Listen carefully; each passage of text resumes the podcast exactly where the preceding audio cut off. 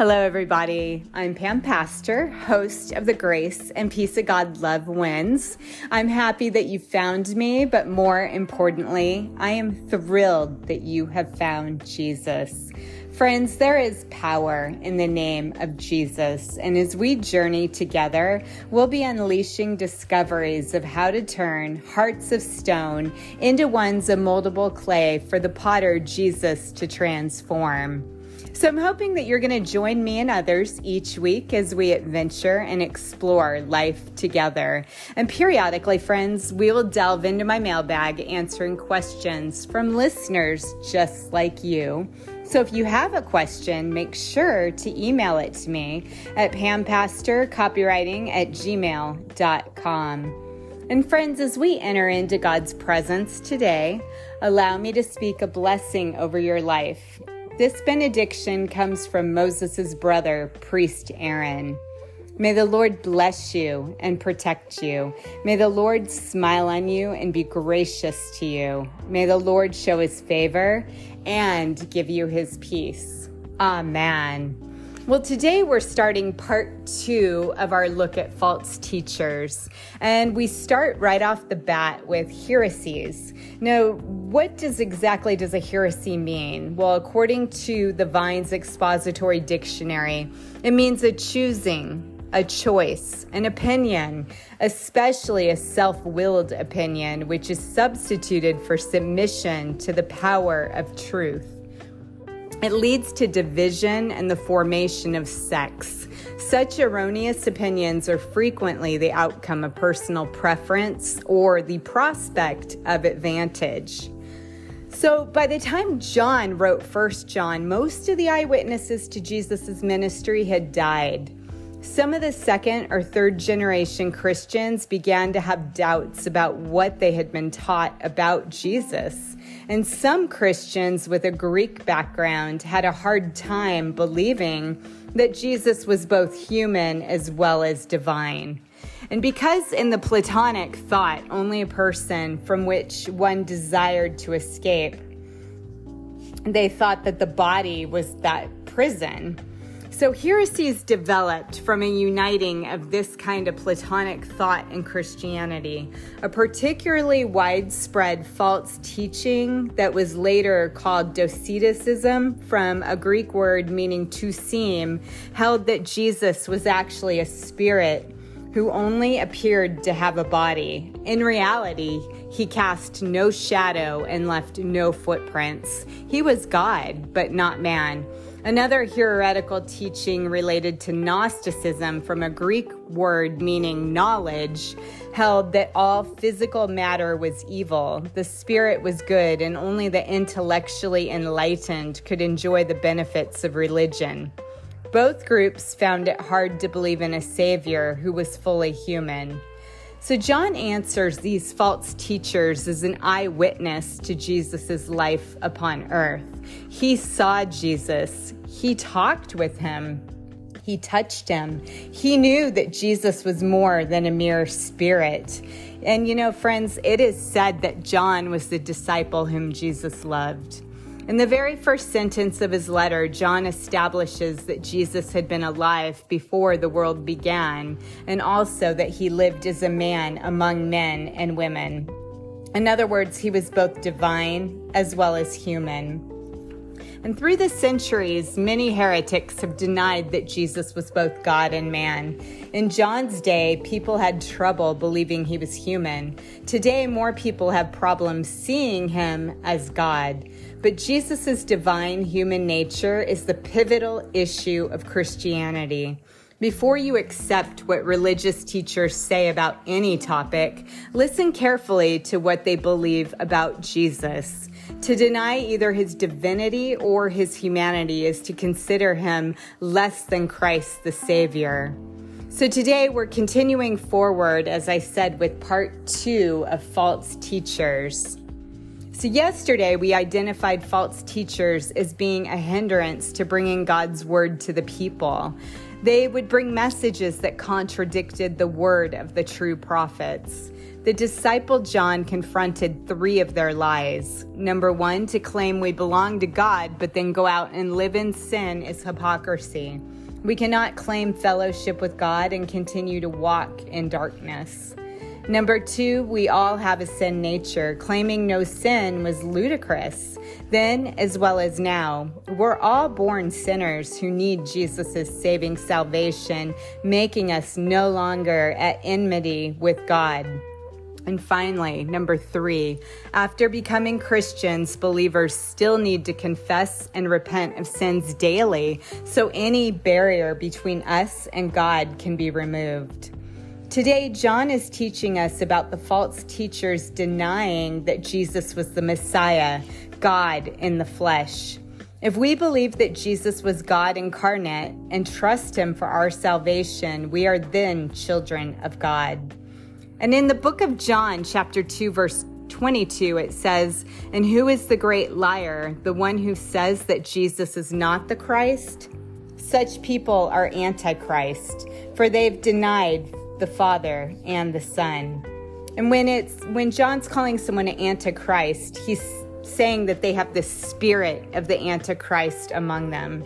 In John's day, the antichrists were claiming faith in God while denying and opposing Christ. To do so is impossible because Jesus is God's Son and the Messiah. To deny Christ is to reject God's way of revealing himself to the world. A person who accepts Jesus as God's Son, however, accepts God the Father at the same time. The two are one and cannot be separated. Many cultists today call themselves Christians, but they deny that Jesus is divine. We must expose these heresies and oppose such teachings so that the weak believers among us do not succumb to their teachings. And John penned five of the 66 books of the Bible. His writings, like the rest, were all inspired by God.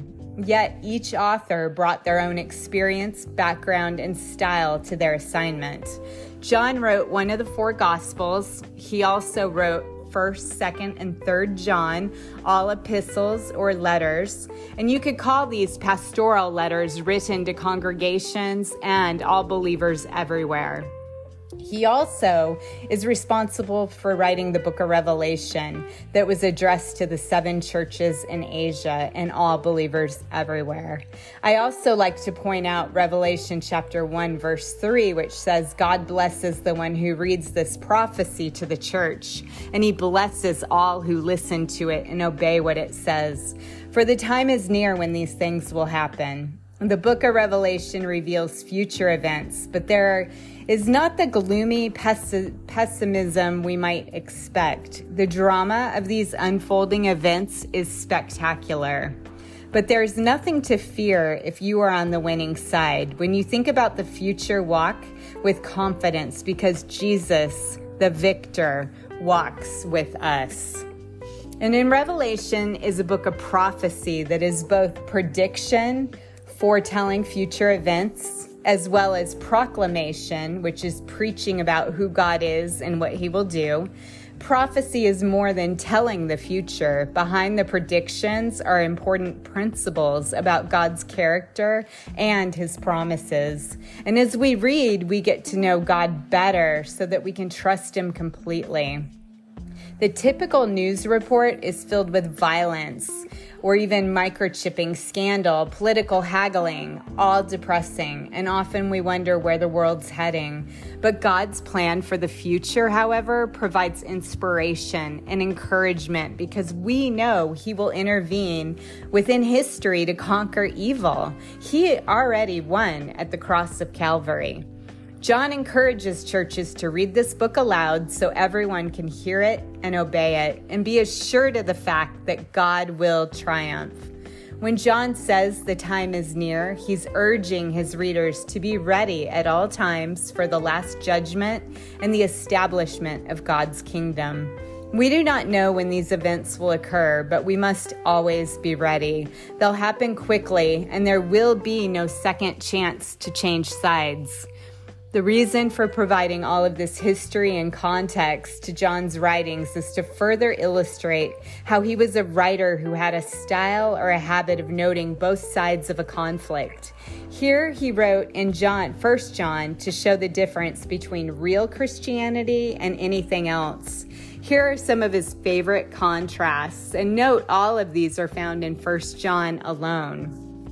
Light and darkness the new commandment and the old commandment, loving the Father and loving the world, Christ and the Antichrist, truth and lies, children of God and children of the devil, eternal life and eternal death, love and hatred, true prophecy and false prophecy, love and fear. And finally, the last contrasting point would be having life and not having life.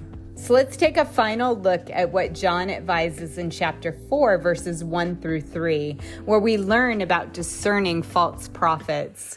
Here he says, Dear friends, do not believe everyone who claims to speak by the Spirit. You must test them to see if the spirit they have comes from God. For there are many false prophets in the world. This is the way to find out if they have the Spirit of God. If a prophet acknowledges that Jesus Christ became a human being, that person has the Spirit of God. If a prophet does not acknowledge Jesus, that person is not from God. Such a person has the spirit of the Antichrist. You've heard that he is going to come into the world and he is already here. We must never believe everything we hear just because we're told it's a message from God. There are many ways to test teachers to see if their messages are truly from the Lord. One way is to check to see if their words match what God says in the Bible. Other tests include their commitment to the body of believers. You see, the Antichrists were not total strangers to the church. They once had been in the church, but they really didn't belong to it. And John does not say why they left. It's clear that their reasons for joining in the first place were wrong. Some people may call themselves Christians for less than the best reasons. Perhaps going to church is a family tradition, or maybe they like the social and business contacts they make there. It may even be that going to church is a long standing habit and they haven't asked themselves why they do it. We must have a Christ centered reason for choosing to be Christians. So I would ask at this point, friends, what's your why? Why are you a Christian? We should press forward in deepening and strengthening our relationship with Jesus, becoming loyal, trustworthy followers. Still, other tests of false prophets include examining their lifestyles and the fruit of their ministries. Hands down, the most important test is what they believe about Jesus. Do they teach that Jesus is both fully God and fully man? Our world is filled now more than ever with the rise of social media to claim voices who speak for God. We must apply these tests to determine if indeed they're speaking for Him. It's true, some people are gullible and believe everything they read or hear. Unfortunately, many ideas printed and taught are just simply not true. And the Antichrist will be a person who epitomizes all that is evil, and he will be readily received by an evil world. John countered two major threads in the false teaching of the heretics. In 1 John, the false teachers denied the reality of sin, and then they denied that Jesus was the Messiah sent by God. So, friends, if you have not been spiritually reborn, Jesus made it clear to enter into the kingdom of heaven, a person must confess belief in God's Son Jesus. Listen to what the apostle Paul said in 2 Corinthians chapter 5 verse 21. For God made Christ, who never sinned, to be the offering for our sin, so that we could be made right with God through Christ. When we place our trust in Jesus, a divine exchange takes place. Jesus takes our sin, making us right with God. Our sin was placed on to Jesus at his crucifixion. His righteousness is given to us at our conversion. We can never repay this extraordinary gift of kindness back to Jesus. However, we can show him gratitude by growing in our relationship with him. We can make efforts to obey him, deepening our relationship today. So, friends, if this is you, take a bold step of courage and openly confess after me Father God, I'm repenting of my sins, meaning I'm changing my ways of thinking.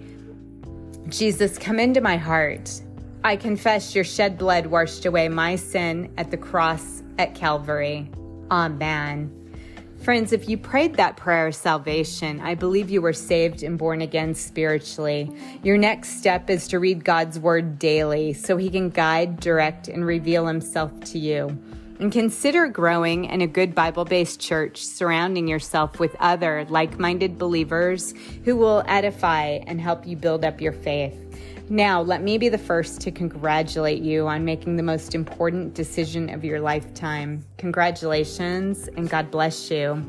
And friends, the grace and peace of God love wins podcast will be available most days during the week. A special Kid Talk podcast airs on Wednesdays when we're not in the middle of a series. So tune in along with your children for your favorite Bible stories that you grew up with. We'll be discussing and sharing Jesus' unlimited power in our present day lives. We delve into many topics such as forgiveness, spiritual warfare, how to be joyful, what love in action looks like, biblical trust, and many more. So I invite you and your friends to come alongside me as we embark of a podcast of not only adventure and exploration, but of all things Jesus. So please join me. And if you like this podcast, make sure to like and subscribe so you'll get the latest episodes as they become available. And much of today's podcast reference my book, The Grace and Peace of God Love Wins. If you found the content inspiring or compelling, you can pick up a copy from my website at pampastorcopywriting.com or at Amazon, Barnes & Noble, or Dorrance.com. But more importantly, friends, if you're unable to afford a copy, write to me. I'll find a way to get a free copy into your hands. You won't be disappointed. It is full of God's Word and it is waiting for you to read it. Revelation chapter 22, verse 21 The grace of the Lord Jesus be with you all. So until next time, friends, God bless you.